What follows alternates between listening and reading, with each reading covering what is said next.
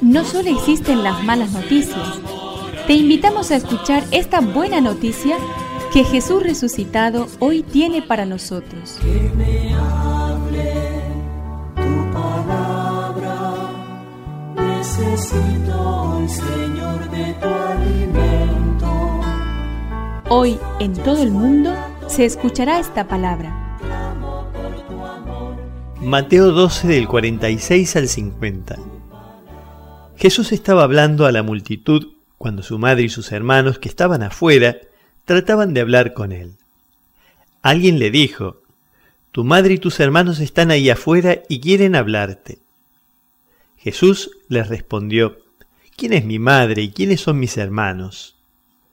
Y señalando con la mano a sus discípulos, agregó, Estos son mi madre y mis hermanos.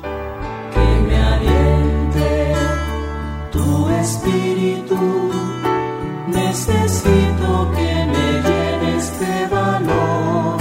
Los familiares sanguíneos de Jesús, quedándose fuera, reclaman una atención por parte de Jesús, marcando sus distancias o derechos con los demás.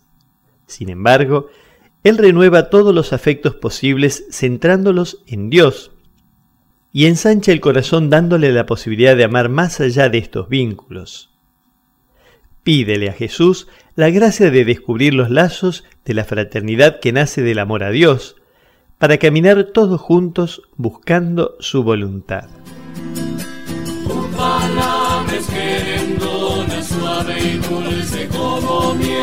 Es una contribución de la parroquia catedral para este año misionero diocesano.